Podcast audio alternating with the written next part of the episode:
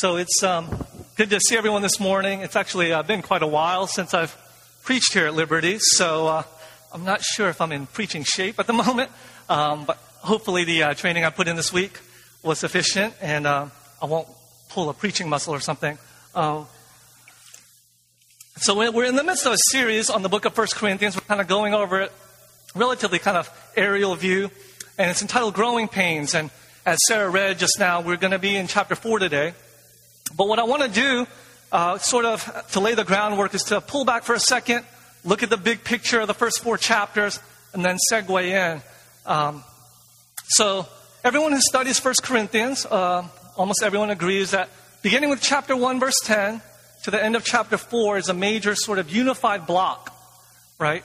And uh, though there are a couple of dissenters, I agree with the majority of people who believe that the primary issue that Paul is dealing with in that section is division. It's dealing with factionalism in the church of Corinth.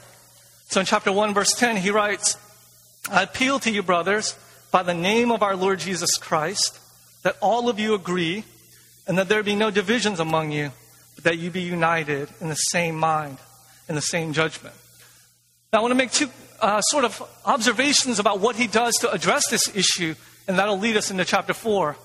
The first thing is this that even though disunity and division are the presenting problem, Paul recognizes that that problem is the result of a lot of underlying problems.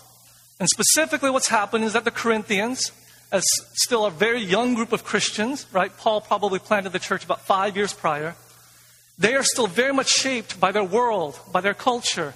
And so they've brought in worldly understandings of a variety of issues uh, issues like wisdom. What is wisdom? What is power? What is good teaching? Um, what is the church? What does it mean to be spiritual? And their understandings of these things are still formed and shaped more by their culture than by Christ. And those things are leading to competitiveness, uh, to pride, and eventually to the division. And so the first thing I want to just highlight is that that's actually an important thing in ministry to be able to get underneath the presenting problem a lot of times to what's actually feeding and causing the problem. Uh, if I can put it this way, one of the things you have to learn to do in ministry, let's say, for instance, in one on one conversations, is that you have to get past not only listen uh, to what is being said, but you have to listen for what is being assumed. What is so deeply ingrained in the person, brought in from the culture, that it goes unspoken. It doesn't even have to be argued or justified. And it serves the criterion by which they are evaluating what's going on in their lives. So that's Paul's analysis of the situation, his solution. Even though the problems are not theological per se, right? They're not arguing about doctrine or what we would call doctrine. His solution is very theological. And what I mean by that is that he doesn't approach it by trying to appeal to reason or logic or something like that, even though he employs those things. But he appeals to what God has revealed about himself in history, in his mighty deeds, in scripture, and most supremely in Christ. And in 1 Corinthians 1 through 4, it's not just Christ generally, it's specifically Christ crucified. In 1 Corinthians 1 through 4, the cross is the criterion. It's not just where God made atonement, which is what it is first and foremost, obviously, but it is the criterion by which everything must be judged. It's the test that everything has to pass if it's going to be called Christian. It's the pattern that everything must be molded into. So Paul says, Oh, you think you understand what power is? So, what you and I do and what the Corinthians do is we take our worldly understanding of power. What does it mean to be powerful in the world? And then we think the power of God is just that taken out to the infinity. But what Paul says is the power of God is supremely revealed in the suffering death of his son. Paradoxically, his power is revealed most supremely in suffering death. Right? And Paul does this with everything, with wisdom. Oh, you think you know what wisdom is? Well, let's stack it up against the cross. Let's demolish your understanding of it and then reform it. You think you understand what spirituality is? We're going to demolish it by the cross and then reform it. You think you know what church is, what ministry is. And beginning in chapter 3 and leading us into chapter 4, it says, You think you know what leaders are? What leadership is? He says, Let's stack it up against the cross. Let's see what cross shaped leadership is. And that's what we want to talk about today. What does cross shaped or cruciform leadership look like? Put another way, um, what is it mean to be a leader shaped by the cross? Right, so before getting into this, I want to highlight one element of the cross. Uh, at the cross, Jesus, the God man, brought together what seemed irreconcilable to us. But at the cross, he brought them together. So at the cross, Jesus brings together justice and mercy. And he holds them together. At the cross, he brings wrath and compassion and holds them together. He brings sinful man, holy God, together. And so, what I want to talk about, what I want to point out, are three pairs of qualities uh, in this chapter that seem contradictory, that seem incompatible, but in those who are being shaped by the cross, by the power of the cross, these things are held together. Let me say we're, probably, we're going to spend most of our time in the first two pairs of qualities because the third one bleeds into what I'm assuming Dwayne will discuss next week uh, when he talks about church discipline and things like that. So we'll spend most of our time on the first two pairs of qualities and briefly touch on the last. We obviously can't cover everything. This could really be about three and a half sermons. Uh, it was very painful this week to cut out. Uh, there's a lot of stuff on the editing room floor. If you want the director's cut at some point, uh, let me know. So, what does a cruciform leader look like?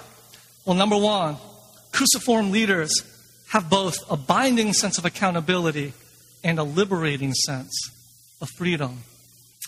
Look at verses 1 through 5 and listen for those two things as I read.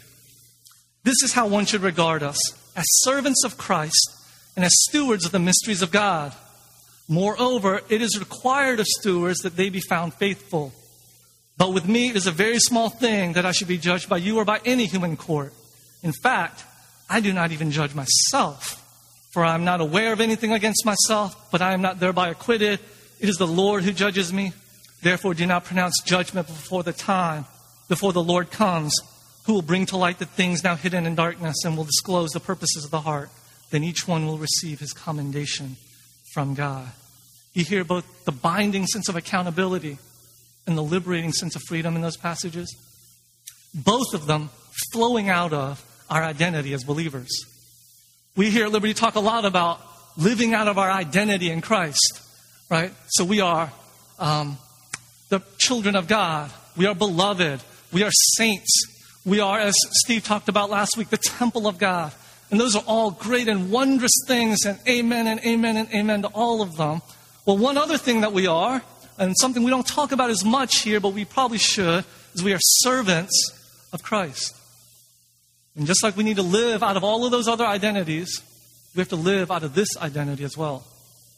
And this identity gives us both a sense of accountability and a sense of freedom. Because this identity and the accountability and the freedom it brings are formed by the cross. Right? Our accountability as servants are purchased at the cross, they're exemplified at the cross. It's about promoting the cross, it's liberating because of the cross.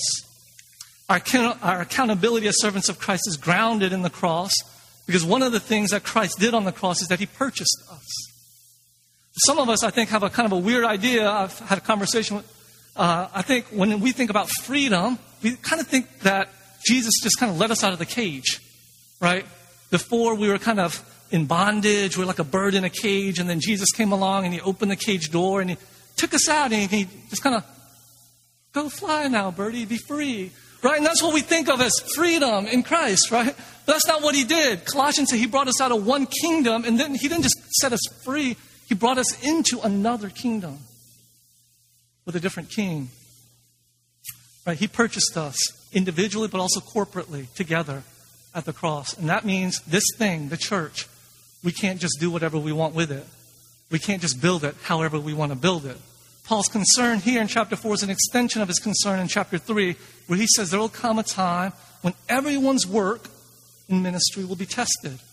And we'll see how you built this thing.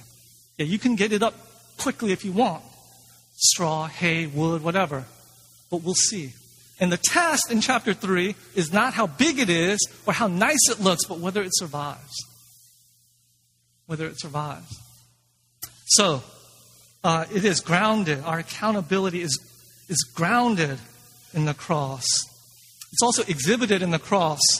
This is what I mean by that. In John 5 19, Jesus declares, Truly, truly, I say to you, the Son can do nothing of his own accord, but only what he sees the Father doing. For whatever the Father does, that the Son does likewise. And then a few verses later, I can do nothing on my own. This kind of accountability in ministry was true even for Jesus.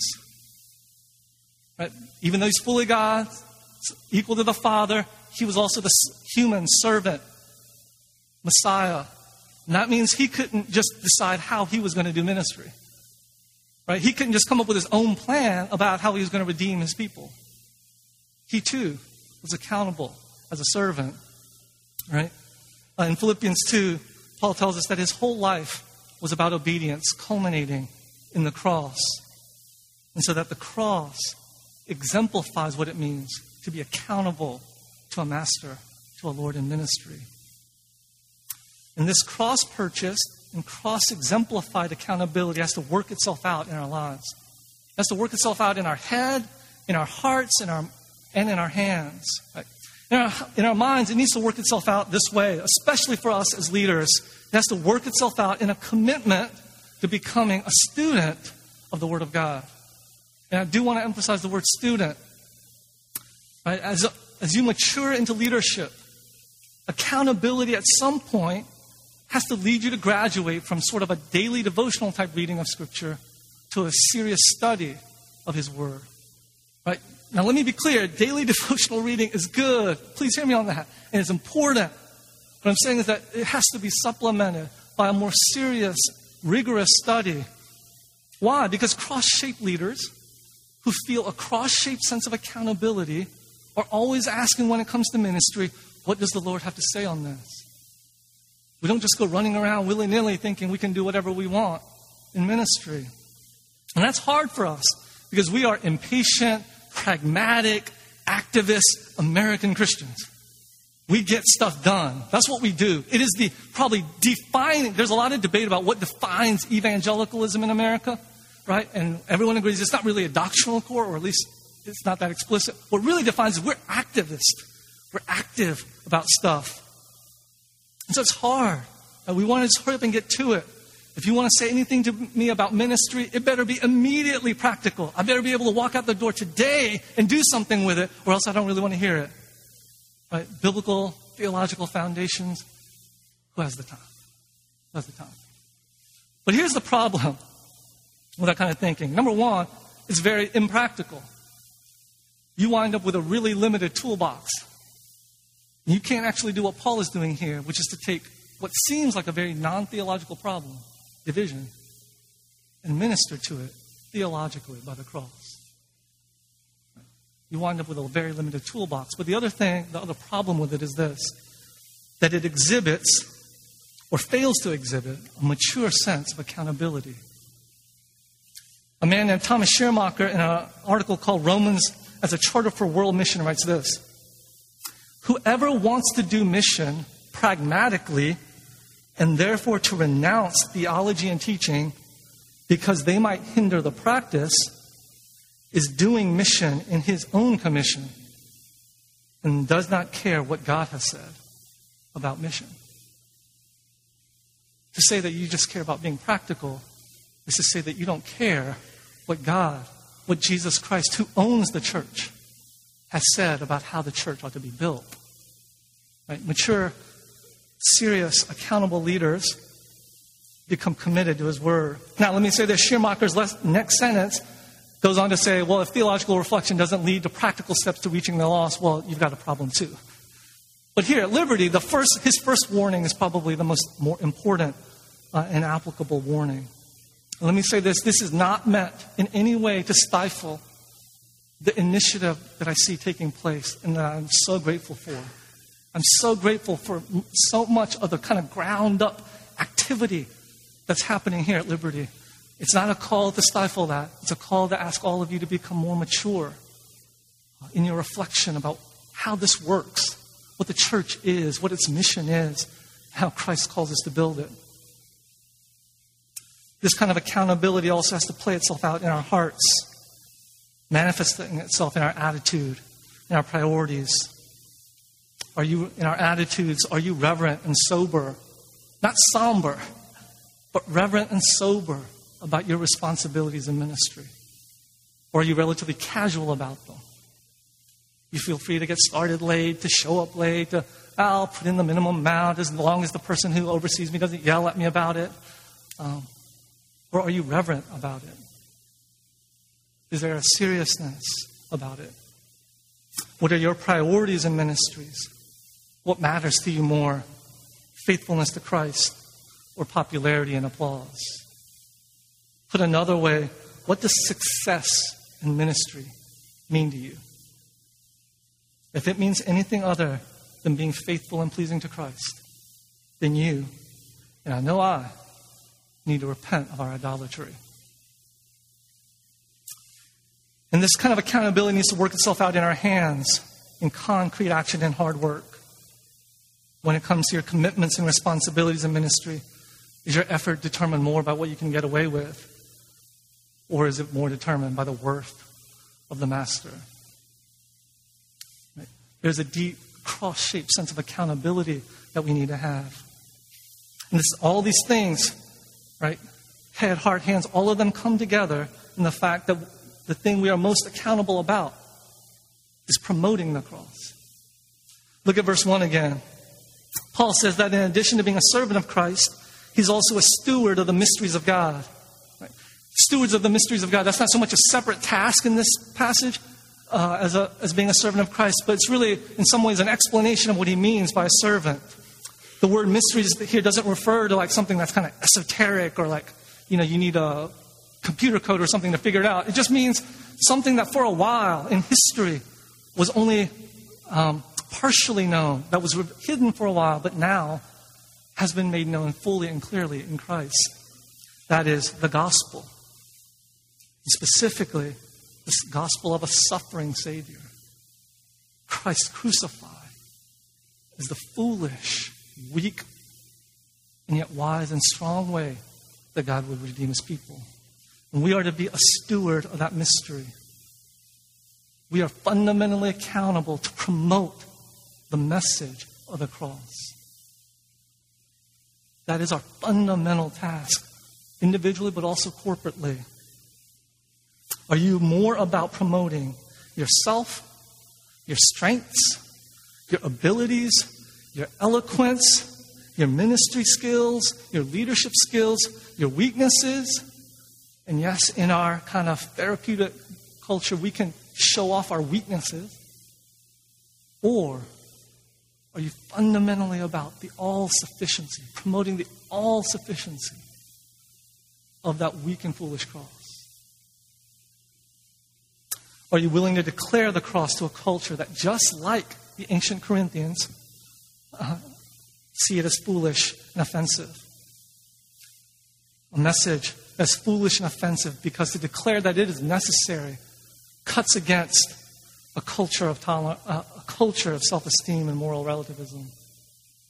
To declare that it is the exclusive means of God's salvation cuts against the culture of tolerance and to declare its call to sacrifice and suffering that cuts against our culture of self exaltation and comfort.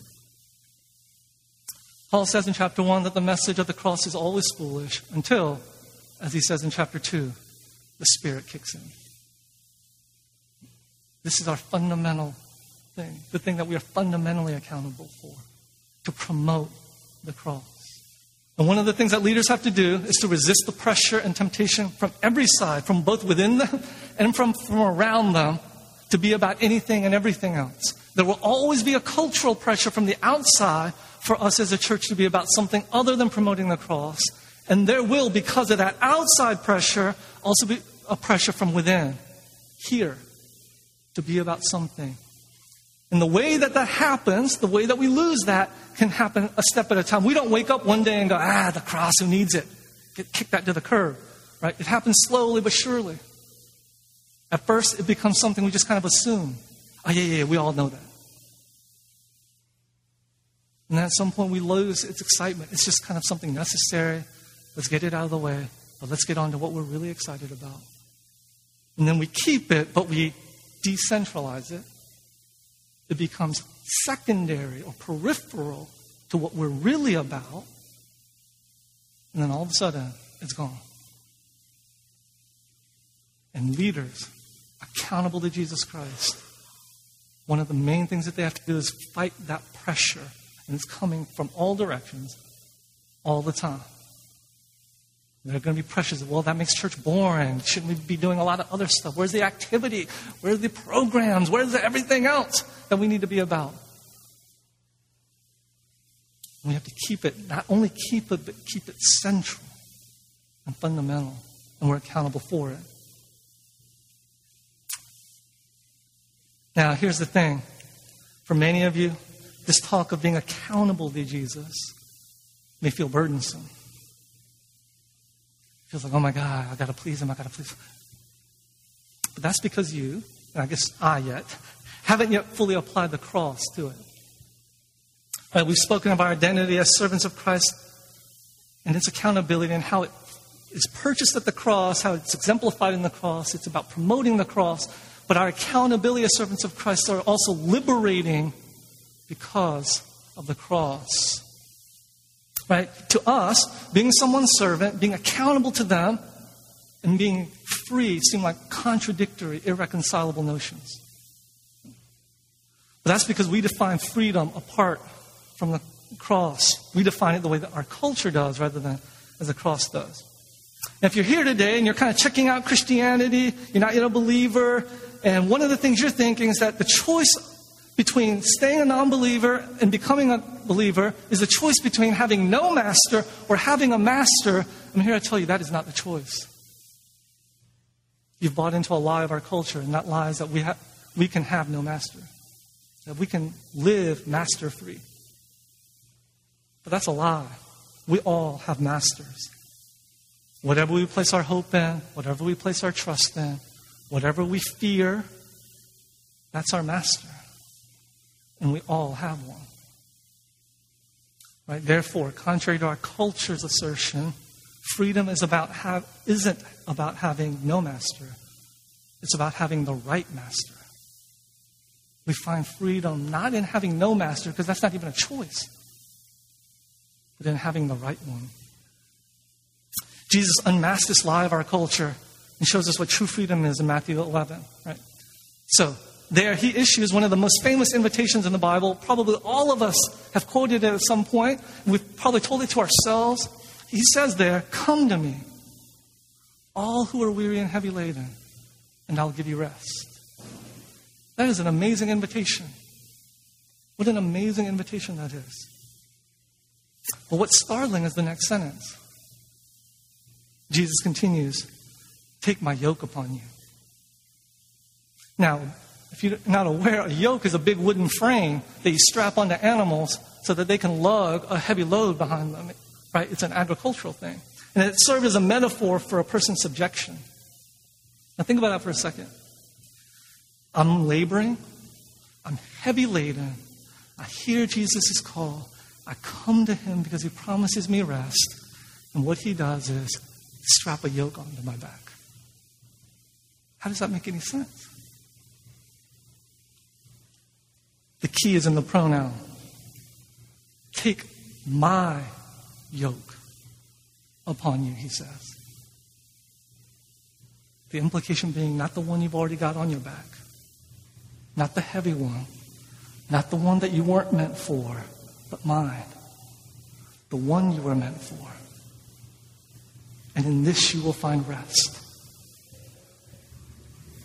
In this you'll find rest. Take my yoke. Why? Because it is gentle. Because I am gentle and lowly in heart. And therefore my yoke is easy and my burden is light. And where is his gentleness and lowliness of heart most supremely revealed? At the cross. because of the cross, accountability to Him as a servant of Him is liberating because it is Him that we are a servant of. Because it is Him we are servant of. And when we become accountable to Him, we become free from the fear of man. The more real that accountability to Him becomes, the more free we are from the fear of man. Look again at verse 3. But to me, it is a very small thing that I should be judged by you or by any human court. In fact, I do not even judge myself. I would give everything for that kind of freedom in my life. Right? We are constantly worrying about what the other person is thinking. Right? And the stupid thing is, the only thing they're thinking is what am I thinking about them? Right? That's what they're thinking. Okay? Just to give you insight, right? But here he is. Now, Paul isn't talking here about being closed off to input or being unteachable. What he's talking about here is with full clarity knowing who you're trying to please and the freedom that comes from that. It's a lot more freeing to have one boss than, than 200 bosses. And the more that you realize and are committed to the one boss, the less pulling and tugging the 200 other bosses will have on your life. Listen, being a leader means being judged and criticized. That's just the way it is. That's just part of the job description. If you're not making somebody mad, you're probably not doing it right. Okay? That's just a simple fact. If someone's not criticizing you, you're not doing it right. In fact, good leaders, because they're trying to be true to the wondrous balance of Scripture, will actually get criticized for the exact opposite thing. Okay? So, one, the same person will be criticized by one person, your messages are too theological. Seriously, could you bring it down a little bit? And they'll get a separate email that night. Yo, listen, your sermons are too light and fluffy. Could you please be more theological? Right? Same leader will get an email. Listen, you are too uptight. Stop being so organized. Stop trying to do everything. And then that night they'll get an email. Why are we so disorganized? Why are we so. That's what happens in leadership. Sometimes you'll get criticized fairly, sometimes unfairly. Right? Several months ago, I got an email with uh, some helpful suggestions, right? From someone that I've actually never met and have not since met because part of the email was to say that they've moved on to another church. So I've never actually met them. The email was based on some false understanding, apparently. Uh, they apparently thought that I still oversaw the home meeting stuff because that's what they wanted to write me about. But I haven't overseen home meetings in like a year. And all the uh, suggestions were like personal preferences. Yeah, there's nothing of like real concern there. You get emails like that all the time if you're a leader. That's just what leadership is. Right? And you're going to be tugged and pulled from every direction as leaders. That's why one of my professors at school uh, remarked that leaders have to develop a combination of thick skin and soft heart. I like the way he worded that. And you get that combination wrong in any way thin skin and soft heart uh, thick skin, thick heart, I mean hard heart, uh, you get in trouble. You need a thick skin, but a soft heart. And in order not to be tossed to and fro by this reality of 100, 200 people trying to be your boss, you need at least two things. Number one, you need the deep heart knowledge of your gentle master, the one revealed on the cross, who has already secured the ultimate verdict on your life. Beloved. And you need an ever maturing set of biblical convictions that are hard earned through the serious study of Scripture that I mentioned earlier. Because without that, you don't have any criterion by which to judge all the helpful input you're getting. And you get tossed to and fro every direction. You probably never thought of the serious studying of Scripture as a part of growing in freedom from the fear of man, but it is. Right? Think of it this way trying to stay, stand still, right, as people are trying to push you. If you're on one leg, something just comes along and taps you, and you, oh, shoot, right? In either leg, if you only have either of those legs, even if you have deep heart understanding of Jesus, if you don't have a growing, maturing set of biblical convictions about what the church is and what ministry is and what its priorities are, you're going to get tossed around by every criticism that comes along. And you won't know this kind of freedom. Again, Paul's not talking about being closed off to input or correction. He's talking about knowing who your ultimate master is and about knowing what the relationship between human leaders is and those who, they fo- who follow. I'm here to serve you as one of the leaders. I hope that I've served you well. I know that I could have served you better. I hope to serve you better in the days to come, in whatever time God still has me here. As Paul writes in 2 Corinthians 4 5, for Christ's sake, for Jesus' sake, I'm your servant. But here's the key though I'm your servant, you are not my master. You will not be giving me my final grade. Leaders have to understand that. Those who are being led have to understand that. Yes, leaders are here to serve, but the people are not their master. And that combination is critical. That combination is critical. And because it's ju- Christ who judges, Paul says in verse 5 that we shouldn't pronounce judgment until his return. The, one of the reasons that we shouldn't be knocked around people's criticism or even our own self judgment about our ministry is because none of us knows the end of the story. None of us knows how this is turning out. Paul isn't saying don't make any judgments. Scripture says that we have to make judgments, we have to evaluate, we have to be discerning. But he's, what he's saying is understand that all those judgments are provisional at best, right? And that Jesus will come and give the final one. This is a lesson I've had to learn over and over again myself. Uh, when I was doing youth ministry, I was a youth leader for a while, a director, and so I had to teach or preach every Sunday. And Sunday nights would be brutal for me. I would pore over every detail of the sermon, right? Every uh, thing that I could have said better, all the verbal slip ups, the eight wonderful illustrations that came 30 minutes after the sermon was over, right? If after service you're talking to me and I seem distracted, it'll probably be because the perfect illustration just popped into my head and I'm kicking myself for not having thought of it an hour earlier, right? And Sunday nights would be brutal. As I pored over everything that went wrong. I'm guessing some of you home meeting leaders know what I'm talking about. Right? Those nights when every question you toss out is met by deafening silence, such that you can hear the crickets just chirp, chirp. Or, I mean, since we're in inner city Philly, right, the mice crawling along the kitchen or something, right? The nights when even you don't know what you're trying to say. But time and time again, sometimes a day later, sometimes a week later, sometimes a year or more later, God would show me that He really meant it when He declared in Isaiah 50, 10 and 11, that just like the rain and the snow come down, and they don't return to Him without first watering the earth and bringing forth the seed, His water, um, His word never goes forth and comes back to Him until it accomplishes what He sent it out to do. The Bible shows us over and over again the testimony of people whose lives say we shouldn't pass judgment too early. Think about Abraham for a second. 75 years of his life, he's just some dude chilling, living his life, nothing special about him. Now, you would think that we could pronounce judgment on what a man's life has been by the 75th year. We, could, we should be able to sum up a man's life by the time he's 75. Right? But he's sitting there for 75 years, nothing special. Then in the 75th year, God comes calling. And he says, Abraham, come with me. Have I got a promise for you? I'm about to rock your world. Judge nothing before the appointed time.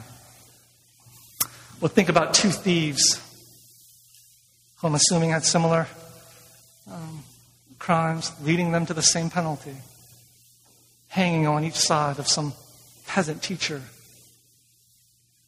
And until the very last breath of their life, it looks like their lives are headed for the same destiny.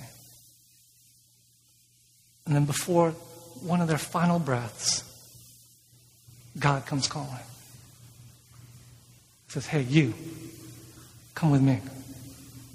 Come into my paradise. Judge nothing before the appointed time.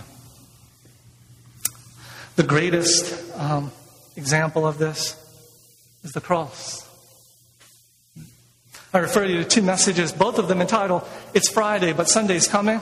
Uh, one of them is by, the original one is by a man named S.M. Lockridge, and another one's by Tony Campolo. On Friday, we looked at the cross and we thought it was the proof that Jesus was a liar and a blasphemer and a sinner. On Friday, we looked at the cross and we said it's the proof that he has been defeated, that he has lost. And I wish I had a big voice for this part of this, but it was Friday. And Sunday was coming. And on Sunday, we looked at that same cross and we realized that it was not the proof that he was a sinner, but the proof that he loves sinners. And we, on Sunday, we looked at that same cross and we realized it was not the place where he was defeated, but the place where Paul puts it in Colossians. He put, uh, he defeated all of his enemies and subjected them under his feet and made them a laughing stock. Judge nothing before the appointed time. Instead, concentrate on being faithful to the one and only true Master to whom you must give an account. Know that your responsibility is faithfulness and not fruitfulness, at least not as the world defines it. After all, as Paul says in chapter 3, God alone can give the increase. And as you grow in your sense of accountability to your one master, you'll be free from every false master. The second thing, and I just want to, these are, next two are going to be a little bit quicker. Number two, cross shaped leaders are both suffering and they're victorious. Look at verse uh, 8 through 13 and listen. Uh, he says, Already you have all you want. Already you have become rich. Without us, you have become kings. And would that you did reign so that we might share the rule with you. For I think that God has exhibited us apostles as last of all, like men sentenced to death, because we have become a spectacle to the world, to angels, and to men. We are fools for Christ's sake, but you are wise in Christ. We are weak, but you are strong. You are held in honor, but we in disrepute. To the present hour, we hunger and we thirst. We are poorly dressed and buffeted, homeless. We labor, working with our own hands. We revile.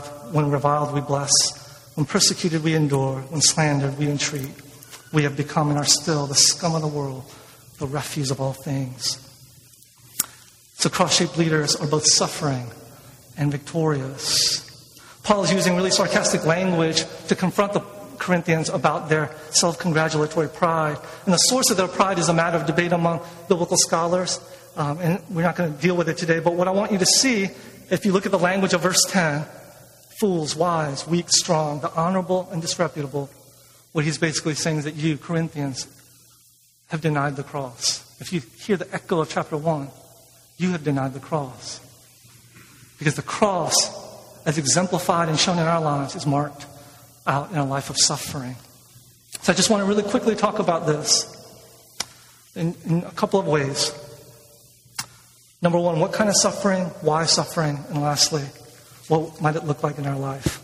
What kind of suffering? Number one, uh, suffering can come into our life for a variety of reasons, right? It comes into our lives because of the result of our sin and God's loving chastisement of us. It can come into our lives as a result of someone else's sin into our lives. Sometimes it comes into our life just because we live in a broken world, right? And it is good and right that we try to eliminate those kinds of suffering in our life and in the lives of other people. But there's another kind of suffering that we ought to embrace, that we must embrace as cross shaped people. And it's a suffering that comes from being committed to people and sticking with them when things get tough and when they get tough to deal with. Man named Miroslav Volf puts it like this It's the suffering which comes to us because in a flawed world we seek to lead lives of integrity and service, seeking righteousness and practicing committed generosity toward our family, friends, near and distant neighbors. When we, then we suffer because we love.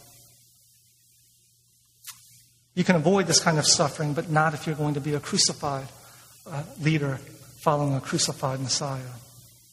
For many of us as good Christians, a great many of our sins don't revolve around pursuing illegitimate pleasures, but about trying to avoid legitimate and necessary pain. That's our great sin.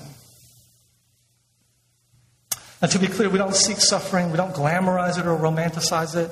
Right? Only people who've never actually suffered do that. And we don't go measuring ourselves. Am I suffering enough? Right?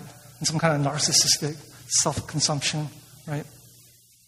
But as Volf puts it, we don't seek suffering, we seek joy. Joy for those we love, and in their joy, our own joy.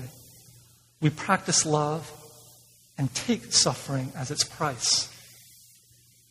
For love matters more than ease. I just want to mention one reason why the suffering matters because otherwise it is impossible to reveal the love of Christ. The love of we, when we talk about sharing the love of Christ with people, we generally tend to talk about it as some sort of like general kindness that we're going to share with people. Now, that's a very good and important thing, and don't devalue that. But that is not the love of Christ. The love of Christ is suffering love. And not just suffering love, but suffering for those who hated him. Right? To show the love of Christ requires suffering. So, what might this look like in our lives? Just really quickly. Number one, obviously, it's not going to look the way it looked for the apostles here, as it's described, but it's going to look uh, like some ways in our life. So, number one, just physically, especially in fatigue, right? There's a fatigue that can come to us uh, because of a schedule that's shaped by ego or by insecurity. Okay, that kind of fatigue? No, not that kind of fatigue. But there is also a, a cross shaped and right biblical fatigue that comes in ministry if you're a cross shaped leader, and you can't avoid that. It's not a fatigue we just kind of grit our uh, teeth and bear through. But it's one where we remind ourselves what we're about, what we're trying to do. As Paul says in Colossians 1, to present everyone mature in Christ. We remember the goal, and then we remember the source of power, because he says, For this I toil, struggling with all his energy that works powerfully in me. Sometimes it works itself out in our lives through con- regular contact with difficult people. Cross shaped leaders have to walk toward the people that everyone else walks away from. That's part of what it means to suffer as a cross shaped leader. Uh, and one of the final things I want to say about this is this that it challenges our understanding of fulfillment. Right? It's easy to sacrifice and even to suffer when people are responding well to it, when we're getting to use all of our gifts, right? When people are praising us and thanking us and all of that kind of stuff. But here's the problem with that there's no foolishness to that definition of fulfillment. But just like everything, just like everything, it has fulfillment has to be defined by the cross. And a foolish cross will produce a foolish definition of fulfillment. So Ajith Fernando writes this Vocational fulfillment in the kingdom of God has a distinct character, different from vocational fulfillment in society. My food is to do the will of Him who sent me and to accomplish His work.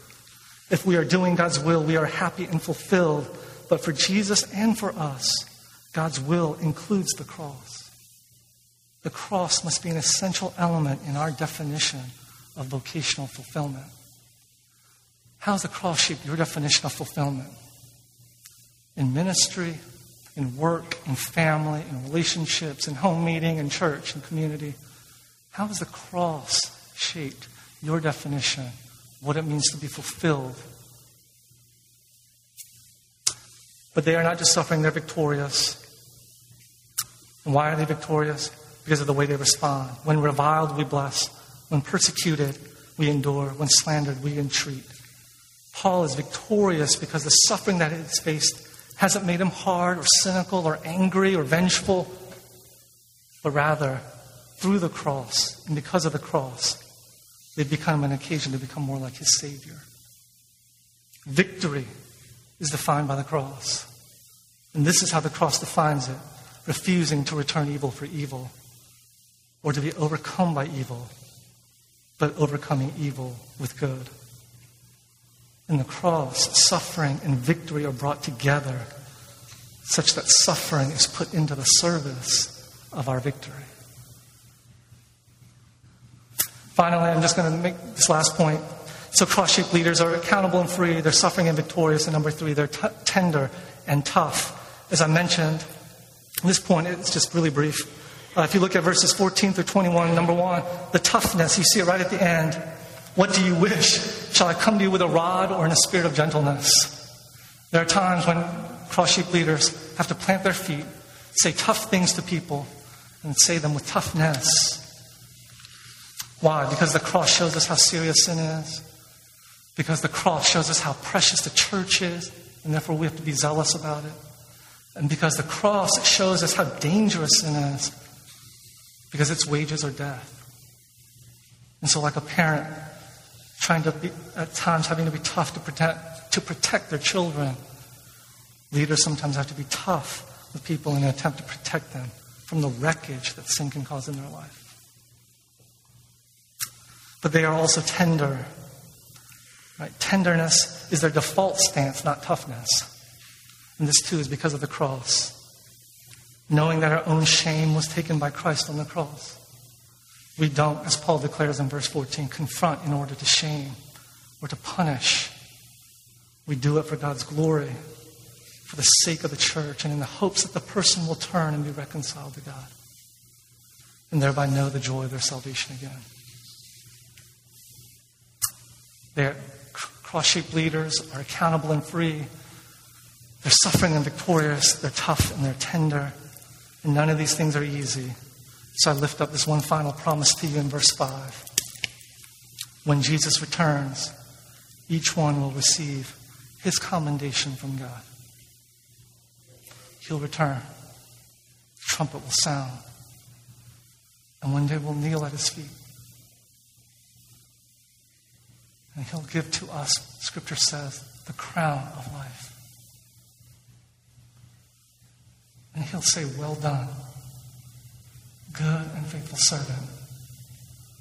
Now enter into the joy of your master. And that day, that day will make every day, every hard thing that comes with being a cross shaped leader worth it. And we'll take that crown off our head and we'll lay them back at his feet. And we'll say, No, every one of these belongs to you. And we'll join the chorus in heaven that sings praise. Worthy is the Lamb who was slain to receive power and wealth and wisdom and might and honor and glory and blessing. Until the day that we get to sing that song in person to Him face to face, may you live a life, as Brennan Manning once put it, signed by the signature of Jesus, the cross.